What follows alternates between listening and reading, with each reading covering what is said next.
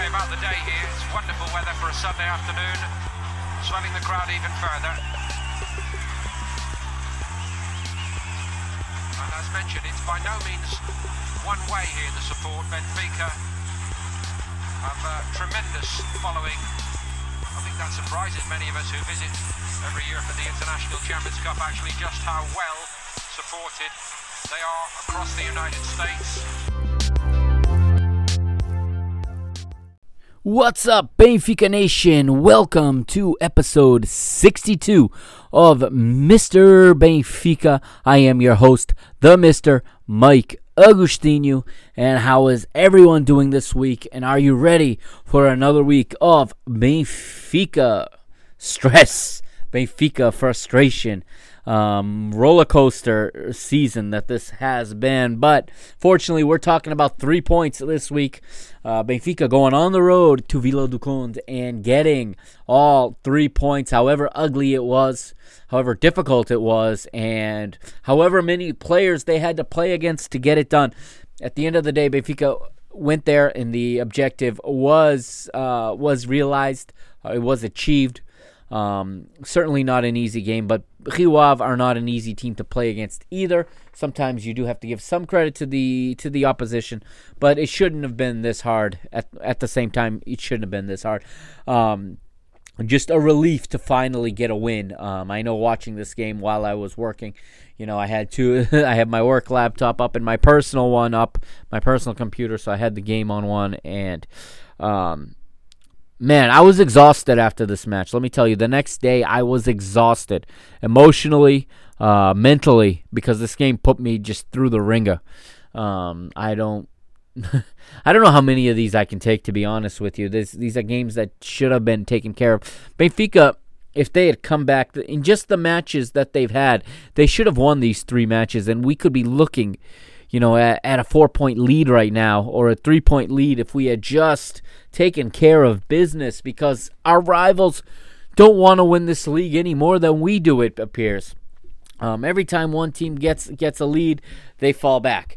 It's almost like they're afraid. It looks like this is like when you watch uh, either cyclists, um, you know, in a long, long say in the Tour de France in a long stage where they're taking turns drafting behind the other, where one leads for a little bit and the other, or in a long distance race, you know, on, on a track or in a marathon. Same thing where they're sharing the the, the wind resistance.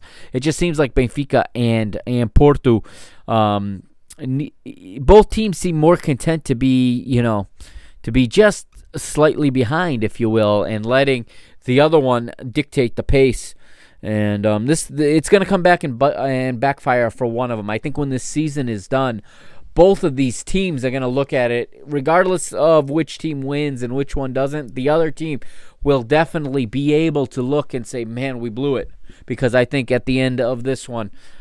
Whoever doesn't win it is going to have to look at themselves and say they blew it. Now, Benfica has a superior roster, so they shouldn't even be in this situation. But it is what it is, and this is our club. And you know, no matter how angry or frustrated I get, uh, I can't know that they're on and not watch. I can't look away. Uh, even if it's a train wreck, I have to look. so that is, and I know most of you, if you're listening to this podcast, are in the same boat because um, this is what this club and this team does to us and does for us. Some of the highest highs and some of the lowest lows come following um, in supporting Benfica. Um, where we're on the, the eve of another match, of course, round 28. We're on the eve of a home match against Santa Clara. Another must win for obvious reasons. With Porto taking the pitch just a few minutes after we conclude, we need to put the pressure on them by doing our part. All right, we need to do our part and get our three points and see if we can get some help somewhere. All right, um, with that said, let's um, let's move forward. We'll we'll get right into the news after the short break. We're gonna pay a bill. Then we're gonna go into the news. There is a little bit to talk about this week, not a lot. Um, not much going on outside of Liga NOS in terms of Benfica. Um, other than you know some of the the modalidades, some of the modalities, some of the court sports. Uh, reportedly are going to be reporting back very soon and getting ready to start again. Also in the news, you'll hear um, the latest on UEFA Youth League coming up, and uh, we'll talk about the squad for the Santa Clara match. Before we go and review this uh, match with Rio All right, so let's take a break. Let's pay a bill. I am the Mr. Mike Agustino. You can follow me on Twitter at Benfica Mister on Instagram at Mr. Benfica and on Facebook at www.facebook.com forward slash Mr. Benfica.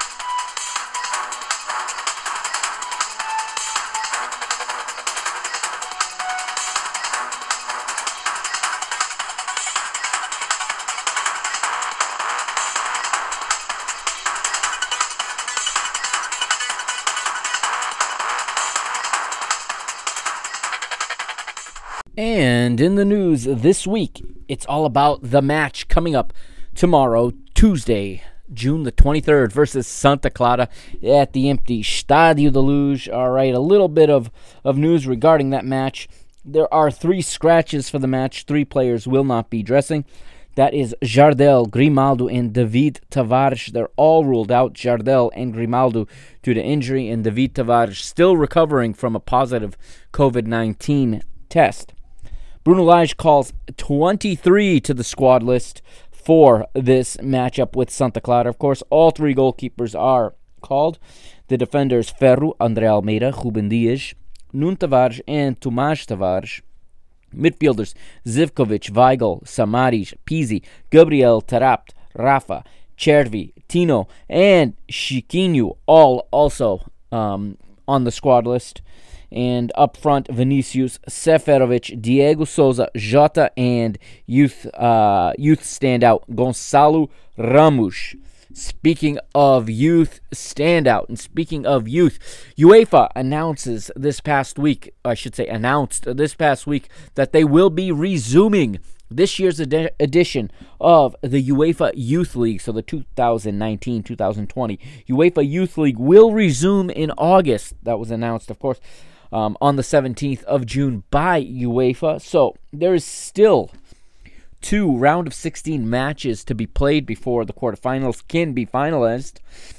Juventus will host Real Madrid, or I should say, Juventus will play Real Madrid. The site of the match is still to be determined on August the 16th, and the other quarterfinal between Rennes and Inter is still up in the air. UEFA has not made a ruling on what's going to happen about that match because that one was uh, was originally canceled rather than postponed. That was the decision that Inter took at that time. Um, I'd have to believe that if there's a if there's in any way a possibility of that match being played, that match will be played. If not, I assume that Rennes is going to be uh, is going to be advanced to the quarterfinals. So the winner of those two matches, whoever they are, the two teams that advance out of those two matches, will meet up in quarterfinal number one, played between the 18th and 19th of August. The other three quarterfinals to round it out. Red Bull Salzburg will play against Lyon. Uh, Danish side Midtjylland will play against Ajax and Croatian champions Dinamo Zagreb will host our Benfica. This is a tough match for Benfica, okay? Remember that in the youth league, um, the big name clubs are not always the strong clubs. Yes, they usually are good, but but there's often outliers, just like Benfica or in the past RB Leipzig or some other clubs as well.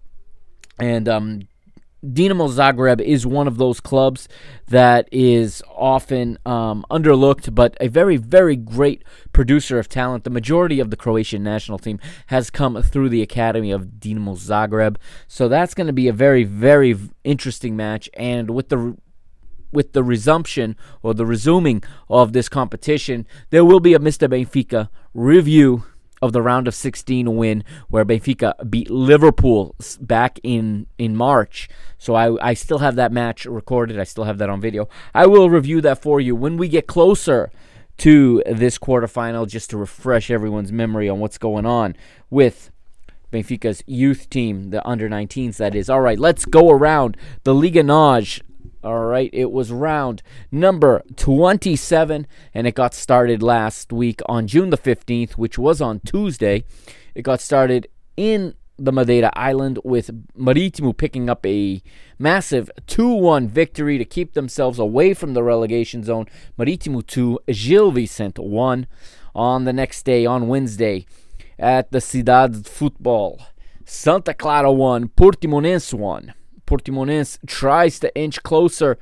However, they are in quite a deep hole right now, but they have picked up two points in their last two matches.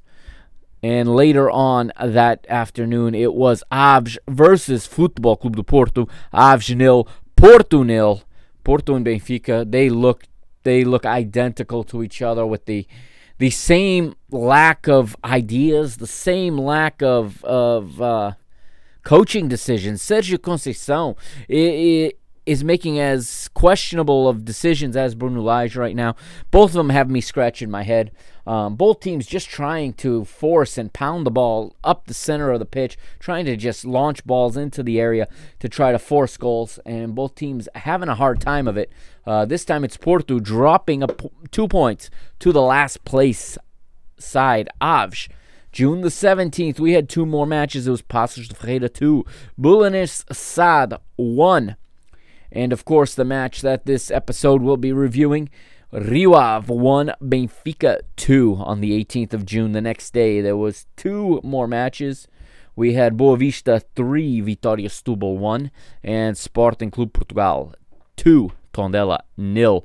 On the 19th, it was two Minho derbies. That's right, two derbies from the Minho region, the Minho with four, all four of their first division teams playing on the same day against each other. It was Vitória Guimarães 1, Moreirense 1, and Famalicão nil, Braga nil. Braga still winless since, since Ruben Amorim departed for Sporting Custodio, still looking for his first victory. All right, that's the news for this week. So, Let's listen to Reconquista, and on the other side, we'll get right into this match Rio Ave versus Benfica from round 27 of the Liga.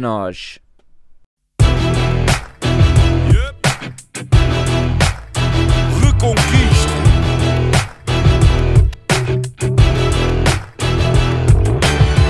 Passo a passo, o caminho é duro. Temos muita história, mas ainda mais futuro. Com dificuldade em cada jornada sofrida. A glória da vitória tem que ser bem nutrida. Na reconquista do que é nosso por direito, que eu não fico por fazer o que podia ter sido feito. Se queres a nossa força, sabes que estamos contigo. Em casa ou fora, nós somos o eterno abrigo. Sabes que estamos contigo.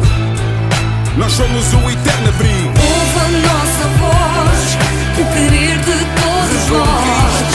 A fé que não se explica. Carrega Benfica, carrega Benfica. Ouve a nossa voz,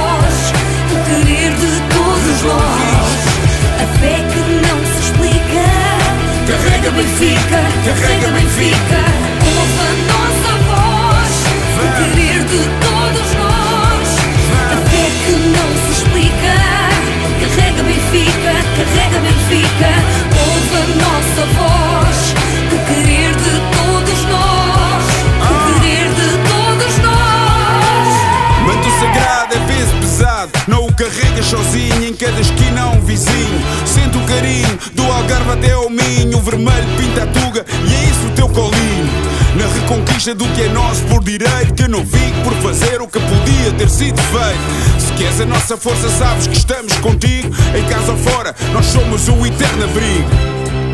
Sabes que estamos contigo, nós somos o eterno abrigo. Ouve a nossa voz, o querer de todos nós. A fé que não se explica. Carrega Benfica, carrega Benfica. Vamos. Ouve a nossa voz, o querer de And welcome back to Mr. Benfica. I am your host, the Mr. Mike Agustinho, and it is round 27 of the Liga NOS, and we are in the beautiful coastal city in northern Portugal. We are in Vila do Conde, and it is Rio Ave hosting Benfica at the Estádio Rio Ave. We're going to go straight to the lineups in this one, all right? And Ave will start with their Polish goalkeeper, Pavel Kieszek. They're playing in a 4-3-3 with Diogo Figueiras, Toni Borevković, Aderllan Santos, and Mateus across the back. Ali, Lucas Piazon, and Filipe Augusto are the three men in midfield. Filipe Augusto, of course, former Benfica player, uh, played under Jorge Jesus and was at least once a champion of the Portuguese league with Benfica. The three up front, Diego Lopes, Mehdi Taremi, and Nuno Santos. We're going to talk about Nuno Santos tonight in this game. Um, and in this podcast, of course, he was the topic of much conversation, and I think it's much to do about nothing. It's absolutely ridiculous that there's even any type of allegation in a league like this one where we've seen what we've seen. When, in a league where Jackson Martinez steps up and takes a penalty kick and purposely misses it by a mile over the bar nearly putting it out of the stadium. The, that club has the nerve to come out and try to say that Nuno Santos purposely kicked Pizzi in the arm, uh, came up with a karate kick purposely with the intention of getting sent off. He was going to risk injuring a player on Benfica's team. If he's really trying to help Benfica, he's going to risk injuring him to get himself sent off. No, I only only a Tripeiro would believe such a ridiculous thing. Let's go to Benfica's 11, all right? Odie is in goal, as always. Uh, a couple of changes, of course, due to injury and suspension. Tomas Tavares is back at right back, replacing the suspended Andre Almeida. Ferro and Ruben Dias are the partnership in midfield after a lot of talk all week about a possible uh, a possible start for Samaris in the back four. Bruno Lage decides to keep the same center back pairing. Uh, Ferro and Ruben Dias, and it was young Nuno Tavares uh, returning to the starting 11, I think, for the first time since the first Porto match back in August, this time playing in his proper left back position. Benfica's in a 4 4 2, of course, and across the midfield, they've got Pizzi, Weigl, Gabriel, and Rafa with Diego Souza starting up top and Adel Taarabt in between the lines in behind Diego Souza trying to function in that João Felix role as we often call it or the, the false 10 um, just behind the forward not quite a 10 but not not a 9 obviously um, and you know Adel work works really hard and I think I don't think that's his best position. I think his best position is is further back where Gabriel is playing. Gabriel's not playing well. Um, I'm not. I'm a big Gabriel fan, and I don't like what I'm seeing from Gabriel. I would not have Gabriel in this eleven. I would have, I would have Taarabt playing in Gabriel's spot, and I would have Rafa playing up with the striker, and I would have Cervi on the left, protecting the young left back, adding some protection for Nuno Tavares, the young left back. All right, who likes to get forward. I think a, a more defense-minded, left-sided midfielder would would balance out that midfield better, but I'm not the manager. Bruno Lage is, and on this on this match day, Bruno Lage seemed to. Eh, hey, if he didn't make it, he faked it. Uh, he seemed to get he got the result and made some key decisions along the way. Let's get started then, if we will. Um, of course, the match being played in front of absolutely nobody, as uh, stadiums are closed. All matches are played behind closed doors due to the pandemic, and in the second minute, right off the bat, Filipe Augusto picks up a foul on Rafa. And Al Musrati um, wins a free kick a minute later when he's fouled by Diego Souza. So early on, Benfica starting okay. They're not not a bad start. They they get off to the right. Uh, they get off on the right foot and get going in a in a good rhythm to start, but uh, unable to capitalize on chances. Of course, again in the sixth minute, Ferro misses an opportunity as his right footed shot from the center misses misses wide to the right. He was set up on a cross from Pizzi. And in the ninth minute, in the 11th minute, excuse me, it was Nuno Tavares with a left footed effort from the left side of the box. He was close, but he missed the top right corner, receiving a nice pass from Gabriel. Benfica early on, like I said, making making uh, the pushes forward, giving themselves some opportunities, putting putting Rio Ave back a little bit, and and trying to put some pressure on the other team and push them back into their own end. In the 14th minute, Al Musrati of Rio Ave shown the yellow card for a foul on Pizzi. but the free kick is blocked when Pizzi takes it uh, from outside the box into the wall. 14th minute, another attempt is blocked. This was Pizzi this time, right footed shot from outside the box. It was another blocked shot. Benfica, ha- they have a lot of blocked shots. I feel like they shoot when they only shoot when there is no lane to shoot. There's so many times I think they have space to shoot from the outside and they try to work the ball in and they try to pass it in a little too much. And then when there's absolutely no space in front of you, they love to shoot right into the defenders. In the 15th minute, it would be another miss for Benfica on a nice play here from Adel Taarabt as he sets up Diego Souza, and Diego Souza tries to get it from the right side of the box. He tries to he tries to flick it with the inside of his right heel um, as he's running across goal, tries to redirect it towards goal. It goes just wide. A nice attempt um, and a nice combination there by both of those guys. This was a better match from Adel Taarabt. Like I said, I like I like him a little further back, going forward more. But this was a better performance from Taarabt in this match than it was when he attempted this two weeks ago. Of course, you know the the squad has uh, 180 more minutes now under their belt. They're getting a little bit more fluidity, a little bit more rhythm, a little bit more of that of that touch on the ball. Getting a little bit more used to to playing in these conditions and playing in these empty stadiums. So we're gonna move ahead a little bit here and we're going to fast forward to minute number 25. Mehdi Taremi making that diagonal run. And I went back and I listened to the episode where we talked about this match in the first, the first half of the season when these two teams met. And Benfica suffered a goal on this same exact run. Mehdi Taremi starting central, making a, uh, a diagonal run down the right side, down Benfica's left side, and then a long diagonal ball being played in and bent around Benfica's players and into space for Taremi to get onto.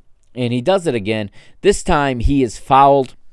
Um, he's fouled by Ferro outside the box in the 25th minute, setting up a free kick that is from very close range, um, almost like a, a corner kick, a little bit further back. And the the free kick is played in. Um, it's played in by Nuno Santos, and at the far post, uh, at the far post, Diego Souza is there defensively to win the header. However, he's not a defender. And this is a very awkward header for him to try to make, considering he's running full speed. All his body momentum is heading towards his own goal, and he's trying to get a head on it and flick it away from goal. He mishits it. Um, he's not used to really. I don't know how often he. Def- I mean, he defends these, but I don't know how often he finds himself defending by facing his own goal, running towards his own goal after a, an out, an in swinging cross, and what he ends up doing is is heading it across his own goal, where Mehdi Taremi, the Iranian, is waiting, and he heads it into the goal, and it is one 0 to Rio Ave. And I am thinking, and I think a lot of you are thinking here we go again. Here we go again. Another game. It's never easy. It's never. Uh, Benfica really have struggled since since the clock turn, or I should say, the calendar turned to 2020. It has been a struggle, and um, this match would be no different as in the 26th minute, Rio Ave go ahead. Benfica for a little bit there found themselves a little flat. Um, they were trying to attack after this, but I thought they were still coming out too slow.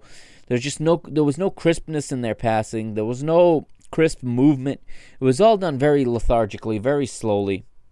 However, we move forward and we get to the 41st minute, okay, in another I you heard me in the last two episodes and in other episodes as well. Um, I always tell everyone to calm on the the Taarabt hysteria because I love to point out I don't love to point it out. I but I feel the need to point out his statistical output for the season, one goal, one assist. Well, my man Taarabt came through here on this play. All right, he set up a beautiful ball across the face of goal. It goes um, across, like I said, the face of goal onto an on running Rafa Silva. Rafa roofs it in the top of the goal. It all looks like it's one to one. It looks like Benfica have equalized just before halftime. Uh, the Rio Ave defenders are standing with their hands up, And the referee quickly, uh, Sergio Godinho, goes to his earpiece. He holds his ear. And a few minutes later, um, there's an indecision. There's no, they can't come to a consensus in the VAR booth. And referee Sergio Godinho runs over to the screen, takes a look at it for himself. And while Rafa is perfectly onside before the ball gets to him and before the ball starts curving back away from goal and into Rafa's run, the ball was about a stride in front of Diego Souza and and I should say and the defender as well and both Diego and the Rio Ave defender um, they and I, I believe it was Barakovic both extend their foot as far as they can. They both reach to try to get a toe poke on the ball. Neither one of them does it, but the referee rules that that is in play. That is, you know, that is Diego Souza making a play, and the VAR shows Diego Souza in an offside position when that ball is played across. I'm okay with this goal being overturned. I know Antonio Hola on BTV said it for him it's not an overturned goal. He thinks it's a clean goal because Diego Souza does not get to the ball. He does not interfere in the trajectory of the ball. He does not even prevent the the defender from getting to the ball because the defender was was you know was just a step behind him. He couldn't reach it either. He says whether Diego Souza does that or stands completely still made no difference on that on the trajectory of that ball, made no difference on the defender's ability to get to the ball or lack thereof. And therefore, he felt the goal should have stood. At the time, I thought so, but when I watched it, um, I had no doubt this goal was going to be called back, and it was. Um, However, I think this was the turning point in the match, and I think this ended up being a good thing for Benfica. I think if this goal stands, Benfica draw they draw level 1-1 going into halftime and I think they're going into halftime overly comfortable um, lacking that sense of urgency we have not seen since the league resumed play. And I think by that goal being called back, it got the players a little bit emotional finally. It got the manager a little bit emotional finally. He got angry. It's the first time I've seen him get angry since the league has resumed play. He gets angry. Um, they go into the halftime okay, into the team room. They have a team talk, and it looks like, you know, it looks like it worked out because they came out in the second half ready to play. And with that said, that takes us to halftime. Um, Pizzi would see a yellow card in the 45th plus two, but um, we're going to go into halftime down a goal to nil. And Rafa would have another right footed shot from the left side of the box, but he missed the top left corner. Referee Sergio Godinho blows his whistle and halftime is called. And we're going to take a quick little break here as well. And we'll be back on the other side to talk about the second half because this is Mr. Benfica. I am the Mr. Mike Agustino. You're listening to episode 62. And you can follow me on Twitter, of course, at Benfica Mister, on Instagram at Mr. Benfica, and on Facebook at www.facebook.com forward slash Mr. Benfica. We'll be right back with the second half.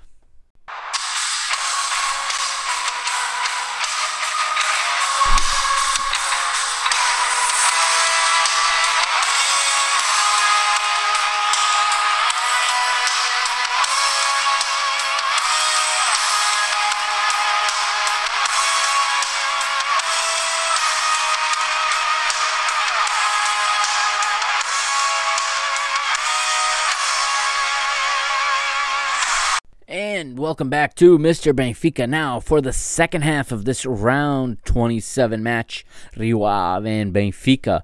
Bruno Lage goes to the bench right at halftime, doesn't wait for the second half to begin to make a substitution, as that would be it for Diego Souza.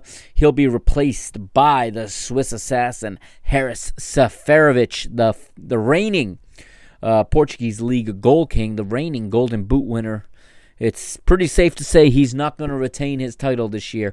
But uh, Bruno Lage making a change at striker. And what I'm starting to think, um, and I may have said this earlier this season or may have not, but it just seems like, and this goes back to day one of the season, it seems like no matter who Bruno Lage starts at striker is the wrong decision. I don't think that's on him. I think there's something wrong with this. Well, maybe it is on him. I don't think it's necessarily on the decision of who's going to start. I think it has it has more to do with the system that they play because to be honest, no matter who starts at striker, they don't get much accomplished as a starter. Remember, most of Carlos Vinicius's goals that has him top of the of the scoring list right now came as a substitute. Okay, he became deadly off of the bench scoring goals.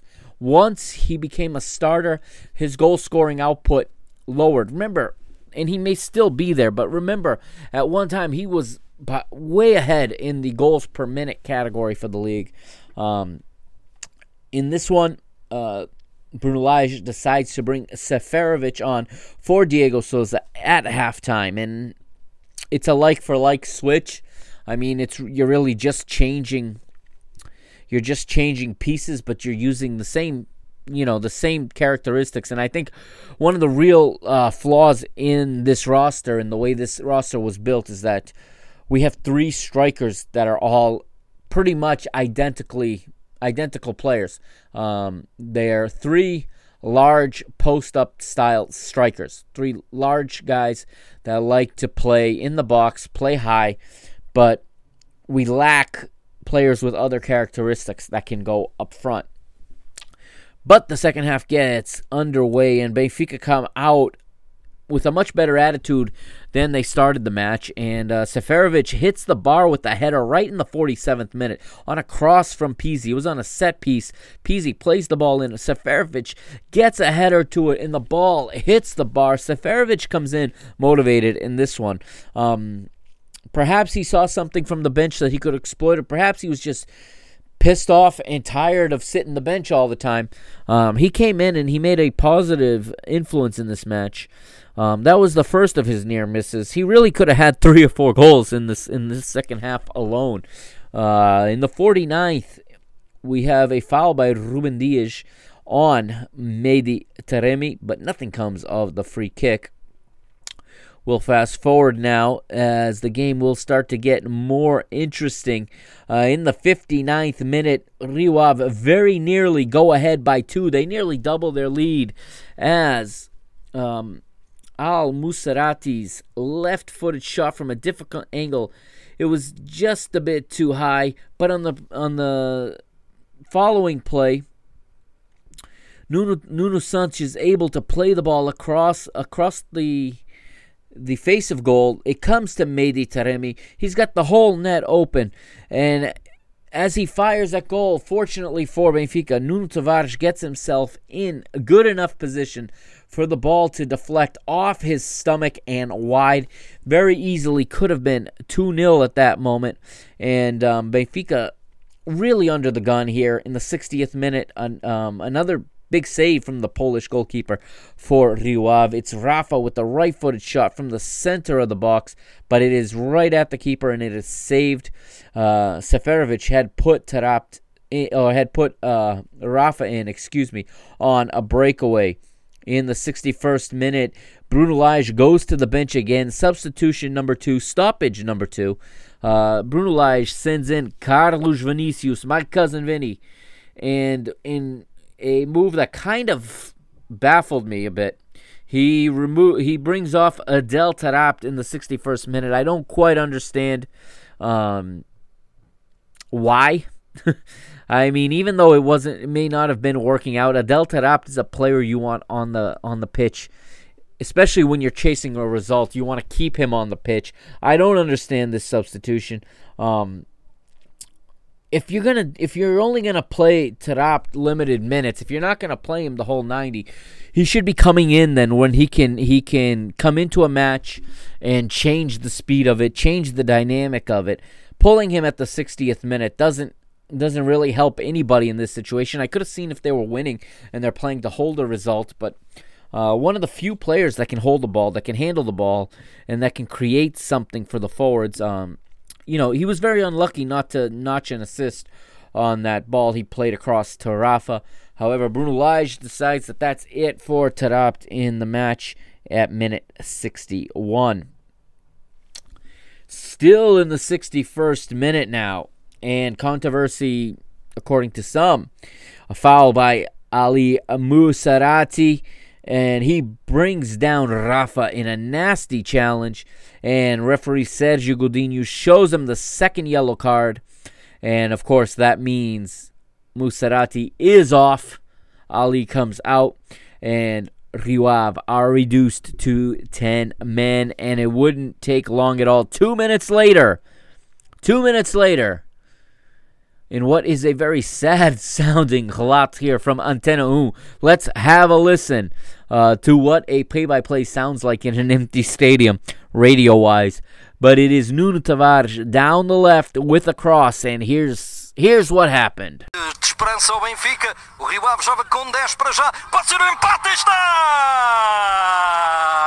Benfica! Seferovic!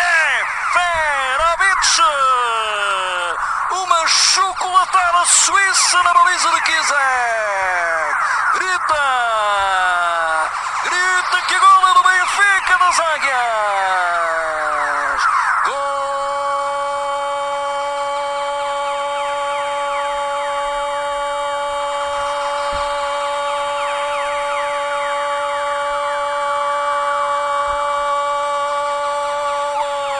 Benfica! Seferovic a boca da baliza. No lance de ataque do Benfica, o suíço não perdoou, abanou a rede e fez Bruno Lage acreditar, agitando os braços, como quem diz: sigam, porque ainda há muito tempo para jogar. Paulo Vidal, Seferovic mortífero a empatar a partida. Harris Seferovic equalizes on a cross from Nuno Tavares, and he makes Bruno Lage happy there. Makes Bruno Lage look good uh, for making that substitution. Uh, perhaps he's making Bruno Lage lucky. I don't know. It's better to be lucky than good, they say. Um, and it is the first uh, impact substitution that Bruno Lage has made in quite some time. He has been heavily criticized for his substitutions this season. This one pans out, though, as um, a 10 men. Rio Ave loses sight of the Swiss international and he hammers home the ball that on a one hop off of a nice left foot across from Nuno Tavares. He was very close, but he hammered it into the bottom right corner. And Benfica have drawn level and now have about a half hour to get that winner. Two minutes later, Carlos Carvalhal, the Rio Ave manager and the mentor to Bruno Lage, he goes to the substitutes bench and he brings on the ever ever experienced long time veteran of the Portuguese league Tarantini really the symbol of Rio Ave I believe he is the club's all-time leader in appearances. Tarantini comes on. He's a holding midfielder. He replaces an attacker Diego Lopes and um, Rio Ave looking to hold on to a point at this point in the match. Taremi wins a free kick in the 66th minute when he's fouled by Ferro, but nothing comes of it. Uh, 67th minute, Filipe Augusto for Ave concedes a corner kick. Ensuing corner kick taken by Pizzi finds the head of Ferro, and he has his attempt from the center of the box. It's close, but he misses to the right with his header following that corner kick. Benfica knocking at the door, believing they can get a winner here, as um, of course they're playing against ten, and you had to you had to at this point believe that if if Benfica are going to make any type of fight for this title. They're going to have to get the result against 10 men here. There's absolutely um, no excuse. There was no way they could leave Vila do Conde with anything less but three points now that they were facing 10 men and still hope to compete for the title. 70th minute, and Nuno, Nuno Santos um, is fouled as Pizzi wins the free kick. And it's a high foot. And before the free kick is taken, Sergio Godinho um, gets a message in his ear, and he holds his ear and he starts listening. And again, it sounded like the VAR had the VAR officials, I should say, in the booth uh, were indecisive. However, that sends Sergio Godinho to the monitor, to the screen. Sergio Godinho watches. As soon as I saw this, I knew what was happening. It was obvious. There was no way you can look at that on VAR and not not give a red card. It was originally a yellow card for Nuno Santos, but I mean he comes in with a kung fu kick, like I say, um, high, not not far from Pizzi's face. He gets him just wide of his face, gets him on the shoulder with his studs. This can't be anything but a sending off, regardless of where Nuno Santos played his youth football.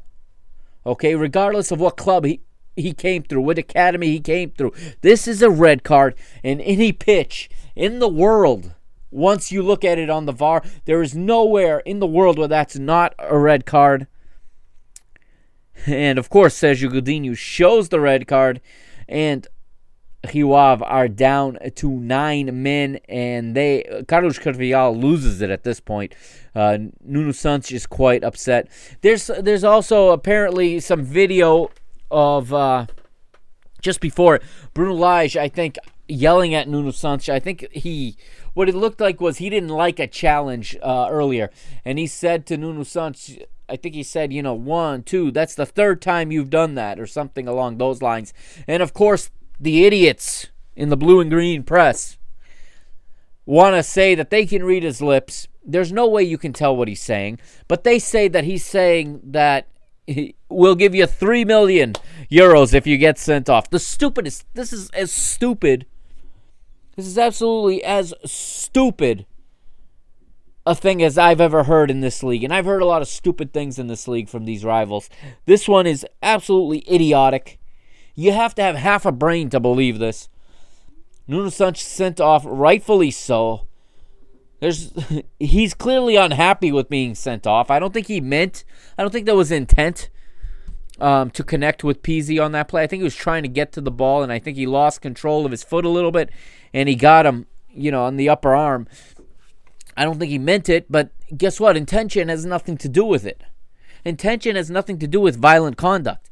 When your foot is that high and you make contact, that's violent conduct and you are sent off, especially in the age of VAR. So Benfica have now 18 minutes and change against nine men to try to find a winner. And Benfica start to pour it on. Rio tire. They're you know they're down two men. They're having a hard time finding finding space, finding um, attacks as Benfica continue to, to press forward, continue to send too many long balls, in my opinion. Still trying to send too many balls over the top. Uh, the same old play of Ruben Dias taking three or four steps past midfield and then launching a diagonal ball to the corner of the of the goal area. Um, we move forward some more we get to the 79th minute, and it is Tomas Tavares carrying down the right wing, taken down hard by Diogo Figueiras, and Diogo Figueiras will see a yellow card. And Bruno Lage will once again go to the substitutes bench. Of course, remember that the rules right now, and I personally believe these rules are going to be kept after COVID is over. I think this is a rule change that FIFA's wanted to make for some time, and they're just making the most of the opportunity to implement it now. Three stoppages, but you can make a total of five substitutions. Bruno Lage makes two more substitutions here, as it is Chiquinho coming on for Gabriel, an attacker for a for a more defense-minded midfielder. And no, sorry, this was one substitution. That was okay. So um, makes makes his third substitution. So I guess he only made three substitutions in this match skip ahead a little bit, and it does look like that's all Bruno Lage is going to do in terms of substitutions. Yep. Okay, so Bruno Lage brings on. He he brings on Chiquinho, replaces Vinicius in the 81st minute sorry, replaces Gabriel. I'm all over my notes here.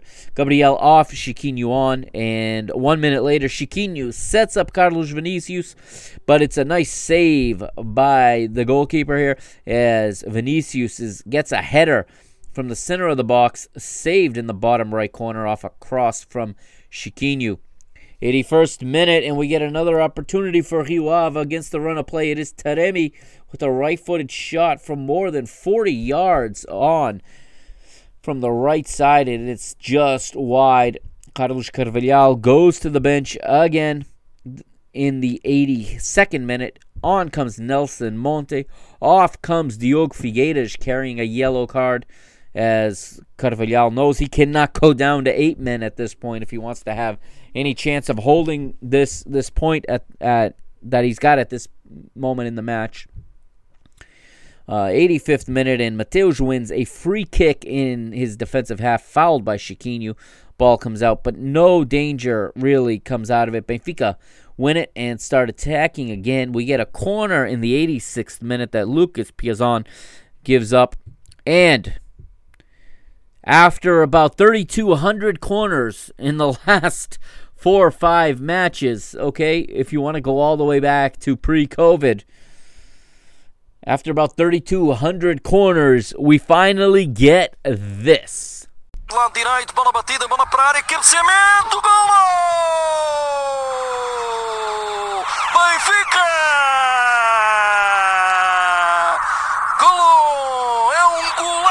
De Julian Weigl! O alemão a mandar a rede e deixar em loucura os elementos do Benfica no banco de suplentes. Grita! Grita que é golo do Benfica das Águias!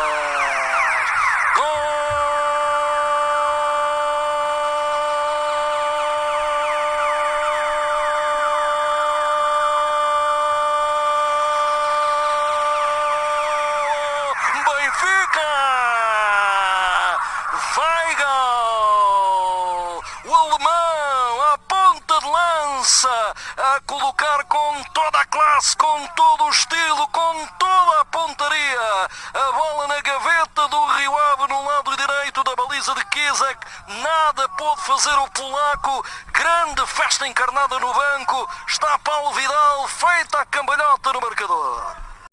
So finally, off a corner, Pizzi delivers a good ball, a good outswinger, finds the head of Julian Weigl, and the former Borussia Dortmund midfielder scores his first goal in a Benfica uniform and his first career header goal. That's right, he said after the match, this is the first goal he scored in his career on a header. A very, very nice header uh, at that as uh, Pizzi delivers the ball into a good area. And Weigl uh, gets on the end of it, finds the top corner with the ball with the header, and Benfica take the lead late in the 86th minute. And I can't tell you how important this goal is. Okay, regardless of how this match was played, and I know not many people are happy with the performance uh, of Benfica, but honestly, watching this league, all the teams are playing pretty poorly. I don't think. Um, it, just shows that the, the the it's hard to stop for three months have a preseason with no training matches where the majority of of this little preseason time was was done in small group training. Very little uh, 11 versus 11 work. And that's why I think the games or the matches look so so ugly and so so rusty. So you know such a lack of sharpness. It comes from that layoff and it comes from you know just the there's just the rhythm is not there, okay? And the muscle memory has been lost, whether you want to admit it or not. You go three months without playing a match. You can work out all you want. The the the ability to think on the fly and the ability for your muscles to make the natural movements, they've forgotten how to do that. There's no denying it.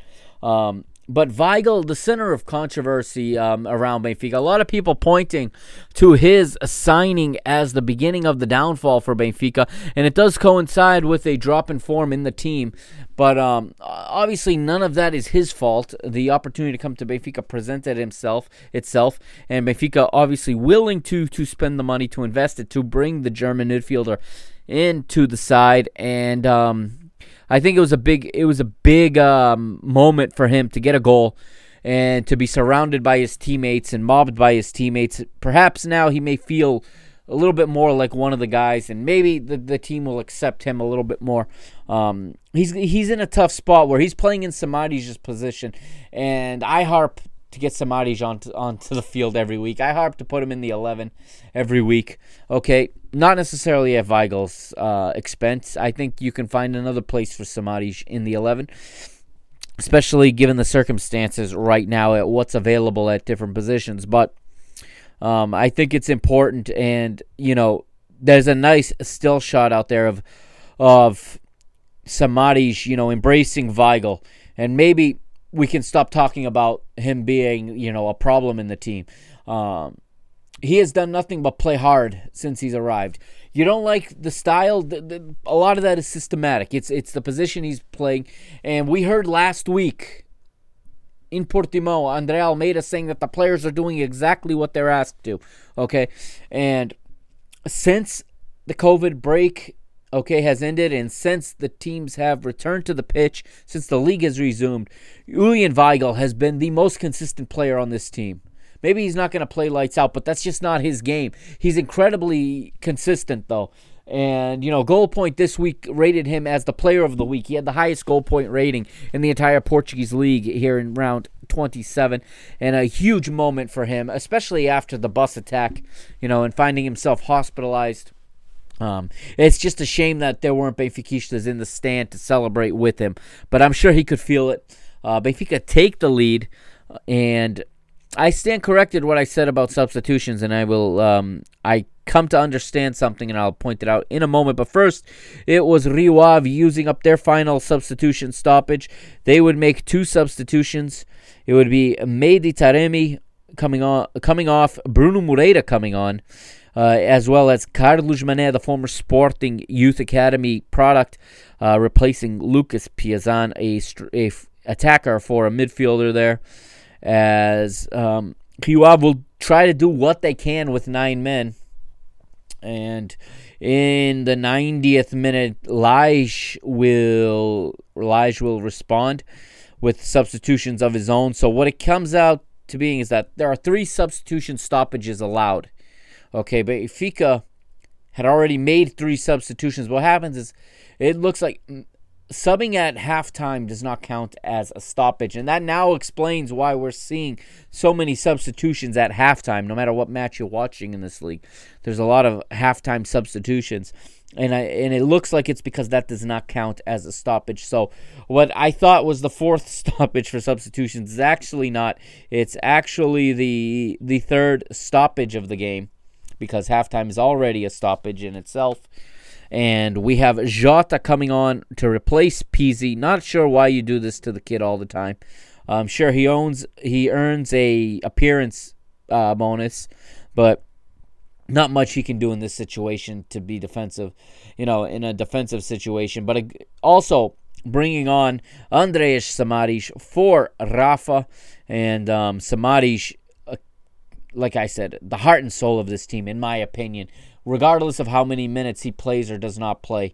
Um, he is absolutely the, the spirit of the team. You can see him, whether he's sitting in the stand, whether he's on the bench or on the field. He is in the match. He's completely focused.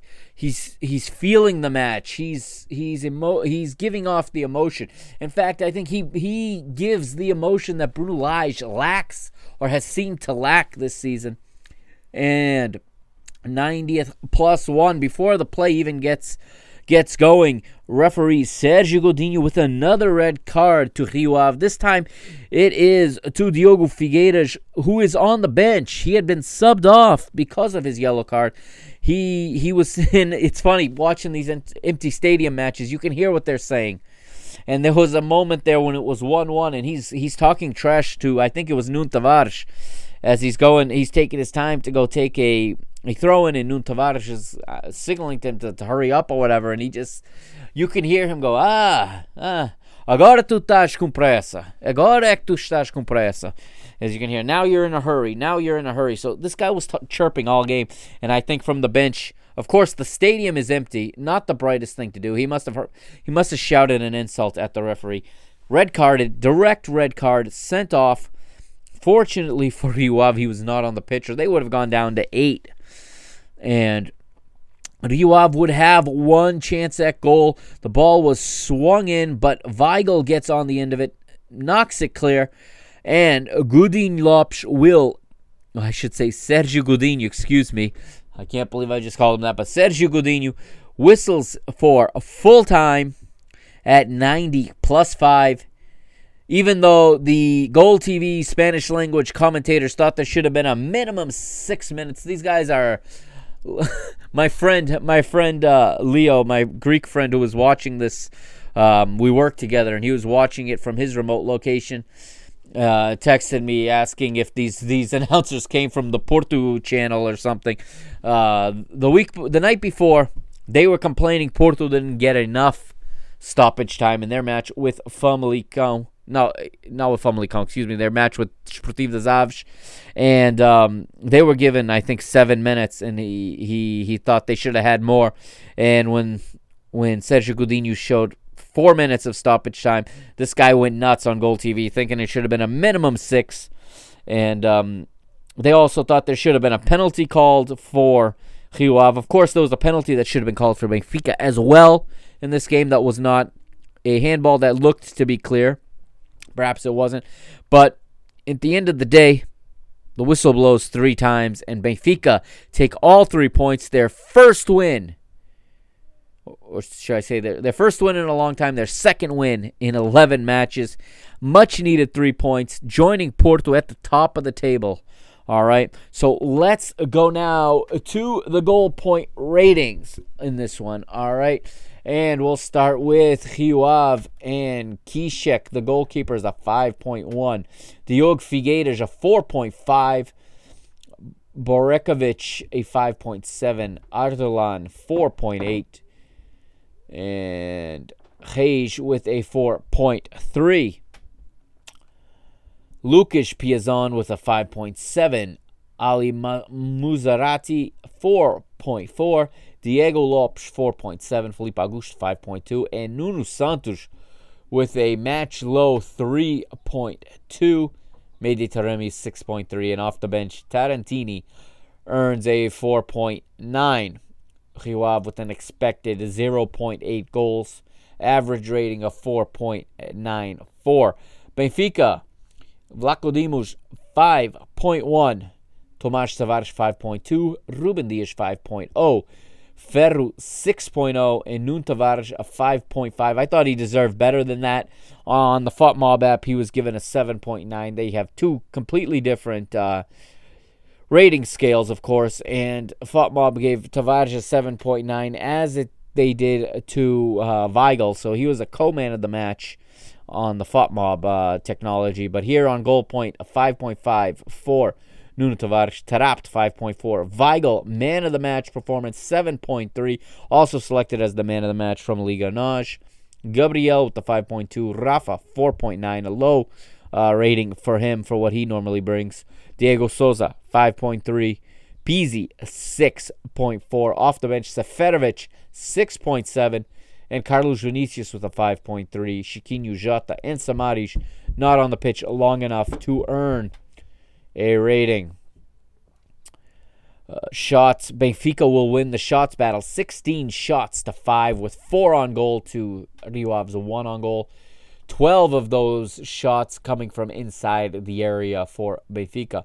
Total passes Rio 417 to Benfica's 452 total passes.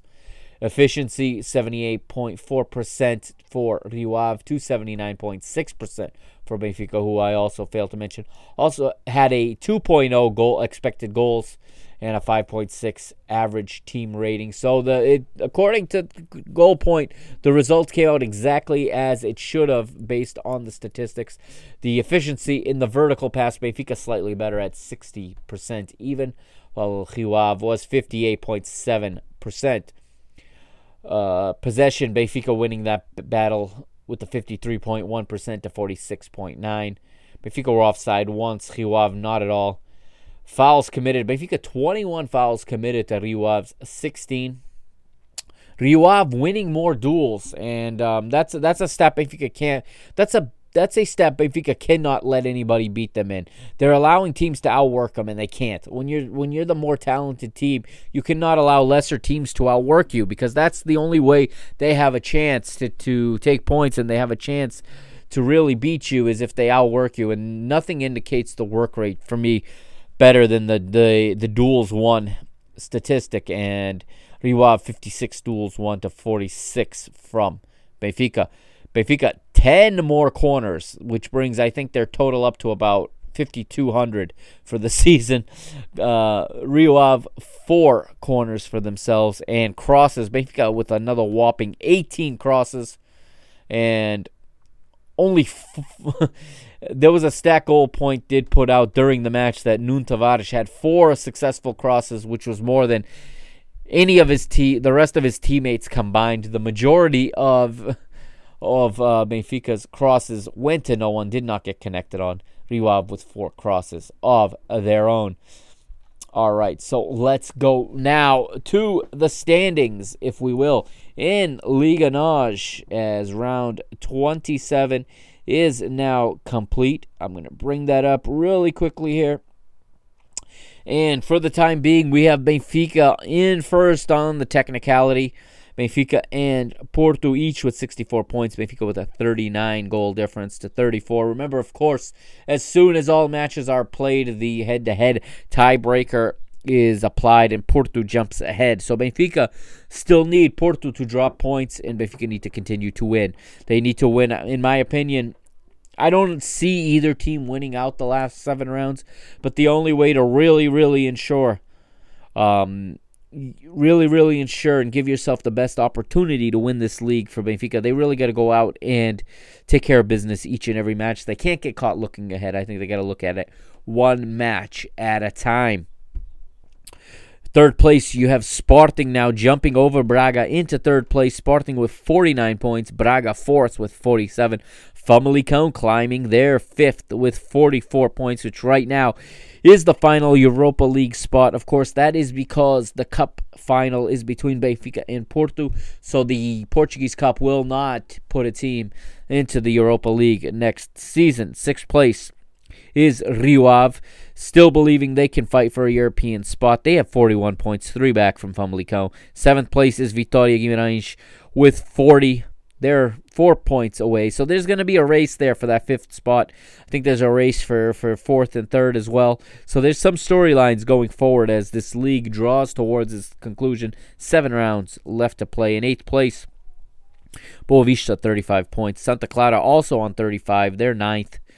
10th is Moreirense with 34 points. Gil Vicente is 11th with 33 points. And Gil Vicente actually played today, so they have an extra ma- they have an extra match in hand. They've played 28. They played earlier today with Marítimo, I believe. Or no, excuse me, they played who did they play today? Excuse me. I should be I should be more prepared than this, but they played Aves, I believe. So um, Gil Vicente looks like they picked up some points. They have 33. 12th is Vitória Setúbal. They have 30, as does Belenenses SAD. Tondela 14th and tw- with 29. Marítimo 15th on 28 points, same as Paços Ferreira, and they both sit four points clear of the drop, where right now 17th place Portimonense um, occupies that spot, and from selfish reasons and for obvious reasons, I'm hopeful that Portimonense goes down this season. Um, the fewer allies Porto has in the first division, the better. Uh, and Sportivo das Aves, last place, 18th place on 14 points. League leaders in scoring. We have uh, Carlos Vinicius still at the top with 15. His teammate Pizzi also on 15. Pizzi with four penalty goals. That gives the tiebreaker to Carlos Vinicius. And then four players with 10 goals tied for third. Fabio Abreu of Moreirense, Paulinho of Braga, Mehdi Taremi of Rio Ave, and Sandro Lima of Gil Vicente with 10. Fabio Martins is seventh with nine goals. We look at minutes per goal, like I said earlier. Carlos Vinicius tied with Anderson Silva Famalicão with a goal every 98 minutes. Assists Pizzi still top of the assist chart with 10 assists as he picked up another one in this match. Uh, Tecatito Corona behind him uh, with seven, and then Lincoln Grimaldo and Alex Telles behind him. All right, so let's take a look at what we got next week, or starting today, I should say, in Liga NOS. All right, so matches already played in round 28. We just talked about Gil Vicente 3, Aves nil.